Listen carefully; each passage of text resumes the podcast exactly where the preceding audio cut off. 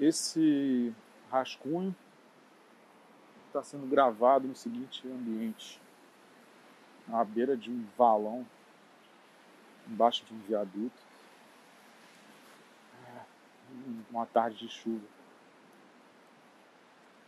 Na sessão cinética, sessão recente que é a revista Cinética, que eu faço parte, faz com o Instituto Moreira Salles, nós exibimos um filme de um artista que eu fiz chamado Douglas Gordon, chamado Feature Film, longa-metragem, que consiste no registro da performance de um maestro, James Cullen, conduzindo, como se fosse ao vivo em relação ao filme, esse maestro conduzindo a trilha sinfônica de um filme de Alfred Hitchcock chamado Vértigo, Um Corpo que Cai.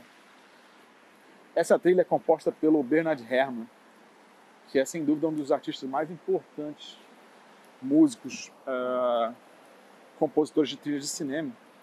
Vocês certamente conhecem o trabalho do Herrmann porque, de alguma maneira, ele tem algo que marcou muito esse campo e fez muitos filmes do Hitchcock, inclusive não só Um Corpo que Cai, mas o Psicose, aquele enfim, aqueles ataques curtos de notas que são um pouco repetitivos, né? Ele de certa maneira, o Herrmann criou, e acho que se tornou icônico também por causa disso, esses loopings muito marcantes. E a trilha sonora do Vértigo, desse filme que a gente exibiu e discutiu, tem essa característica de uma coisa, ao mesmo tempo, circular, meio espiralada e derivativa, mas essa forma da repetição. E recentemente eu estava ouvindo uma música que é trend no TikTok, uma música pop brasileira, chamada Tubarão Te Amo. E ela começa com um trecho de uma música do Tchakabum. Andou na prancha, cuidado, tubarão vai te pegar. Andou na prancha, cuidado, tubarão vai te pegar. Andou na prancha, cuidado, tubarão vai te pegar. Andou na prancha, cuidado, tubarão vai te pegar. Que é um trecho um pouco impressionante porque é uma espécie de trecho um pouco de terror. E tem cuidado, tubarão vai te pegar. Tan, dan, dan, dan, dan, dan. Esse tan, dan, dan, dan é totalmente a herança do Bernard Herrmann, e também o quanto o pagode baiano, o samba baiano é uma máquina de gestão pop muito poderosa, né? Especialmente em relação às convenções do rock, porque esse tan, dan, dan, dan, dan, dan é feito com uma guitarra. E é um pouco impressionante essa máquina de digestão do samba pop baiano. Tem hoje uma relação muito fértil e muito intensa com o funk carioca, de onde sai a matriz, né, musical e estrutural do Tubarão Te Amo. E o Tubarão Te Amo é uma música muito impressionante. Como a música pop brasileira, o funk, cria essas estruturas totalmente bastante aleatórias e derivativas. Prancha, cuidado, tubarão vai te pegar. Andou na prancha, cuidado, tubarão vai te pegar. Tubarão, te amo, falcão, te amo, Erika. Apaixonada, apaixonada não, porque aqui é só tubarão. Enquanto tu tá apaixonada, nós empurra no montão. Apaixonada não, porque aqui é só tubarão. Enquanto tu tá apaixonada, nós empurra no montão. Apaixonada não, porque aqui é só tubarão. Enquanto tu tá apaixonada, nós empurra no montão. Viu gordinho, bolo? Ela não pode ver o gordinho, que a buceta logo pisca. Sabe que ele é o trem bala e taca pica nas meninas.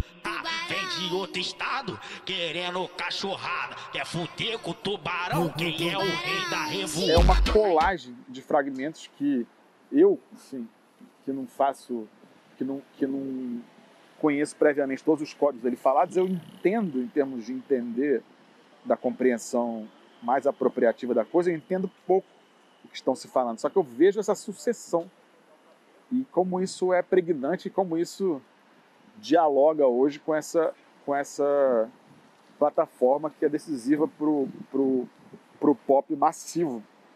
Enfim, é uma coisa que as pessoas cantam aí mundo afora, mas eu acho muito forte como o Brasil criou, o Brasil mesmo, né? Criou uma cultura que é uma cultura de montagem. A gente tem uma música popular de montagem. Não sei se isso tem no mundo. Conheço um pouco o footwork norte-americano. Acho que fez isso, mas acho que no final dos anos 2000, acho que o Brasil já tem uma espécie de tradição de 30, 40 anos de música popular de montagem. Eu fico pensando, enfim, na relação do cinema, né? Que talvez a gente tenha um cinema popular de montagem na internet. Mas acho muito curioso como um procedimento, que é um procedimento, em princípio, no século XX, a gente poderia chamar de um procedimento de vanguarda, né? No sentido de associações aleatórias e também pensando a questão do looping, da repetição e desse tipo de mudança de dinâmica, não sei se é exatamente modal, mas enfim, que tem um outro tipo de sequenciamento mais espiralado. É muito curioso como a cultura brasileira, enfim, nesse caso a cultura mainstream brasileira, né? Porque o que é mais mainstream que o Tubarão Eu Te Amo, que o mundo todo canta? Uma música de sucesso tem uma estrutura de núcleos aparentemente aleatórios, cujo nexo é difícil de perceber, pelo menos para mim. E é muito interessante no caso do Brasil como isso bagunça as categorias, né? Porque a gente é muito acostumado, especialmente nós universitários, de nos apoiar numa certa hierarquia, né? Entre, não sei, cultura de vanguarda, cultura erudita, cultura popular, e no caso brasileiro, isso é decisivo, acho que para qualquer debate cultural como parâmetro. A cultura popular produz em termos estéticos, plásticos, poéticos, procedimentos de vanguarda, conhecidos de vanguarda, que não estão canonizados, que estão próximos ao que se convencionou chamar de práticas de vanguarda, práticas experimentais e tal. Isso é o Brasil, e eu acho que isso é um eixo de base para qualquer discussão cultural no Brasil.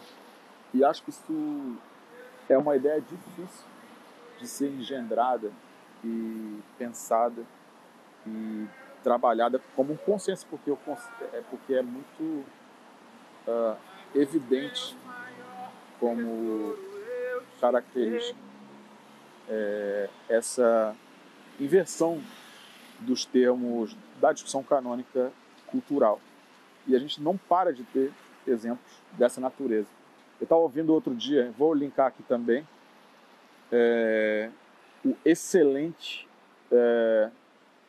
episódio do podcast Música Negra do Brasil, do GG Albuquerque. Ele fala da tecnologia do beat, que é uma aula que eu gostaria que durasse para sempre. E esse podcast Música Negra do Brasil também é muito boa. É um dos poucos que eu vejo por aí que parte dessa premissa que eu estou falando, enfim, sobre a cultura brasileira, dessa espécie de inversão, e, enfim, tem tudo a ver com Bernard Herrmann, tem tudo a ver com Tubarão Eu Te Amo, tem tudo a ver com Tchakabum. A vanguarda já está feita, ela não vai ser atingida. O que falta parece ser outra coisa em relação a fazer uma justiça poética com o que o Brasil já tem, já faz, já demonstra.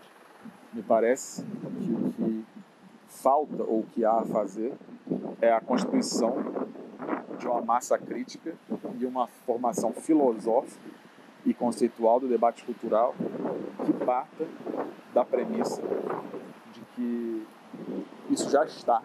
O que é preciso é construir um arcabouço de ideias e uma base para uma discussão cultural fértil e realista a partir da exuberância plástica e estética da cultura popular brasileira e da cultura de vanguarda brasileira, que não está, me parece, cada vez menos, em termos de proporção, com o Brasil universitário. Pois é, né? Esse rascunho fica por aqui.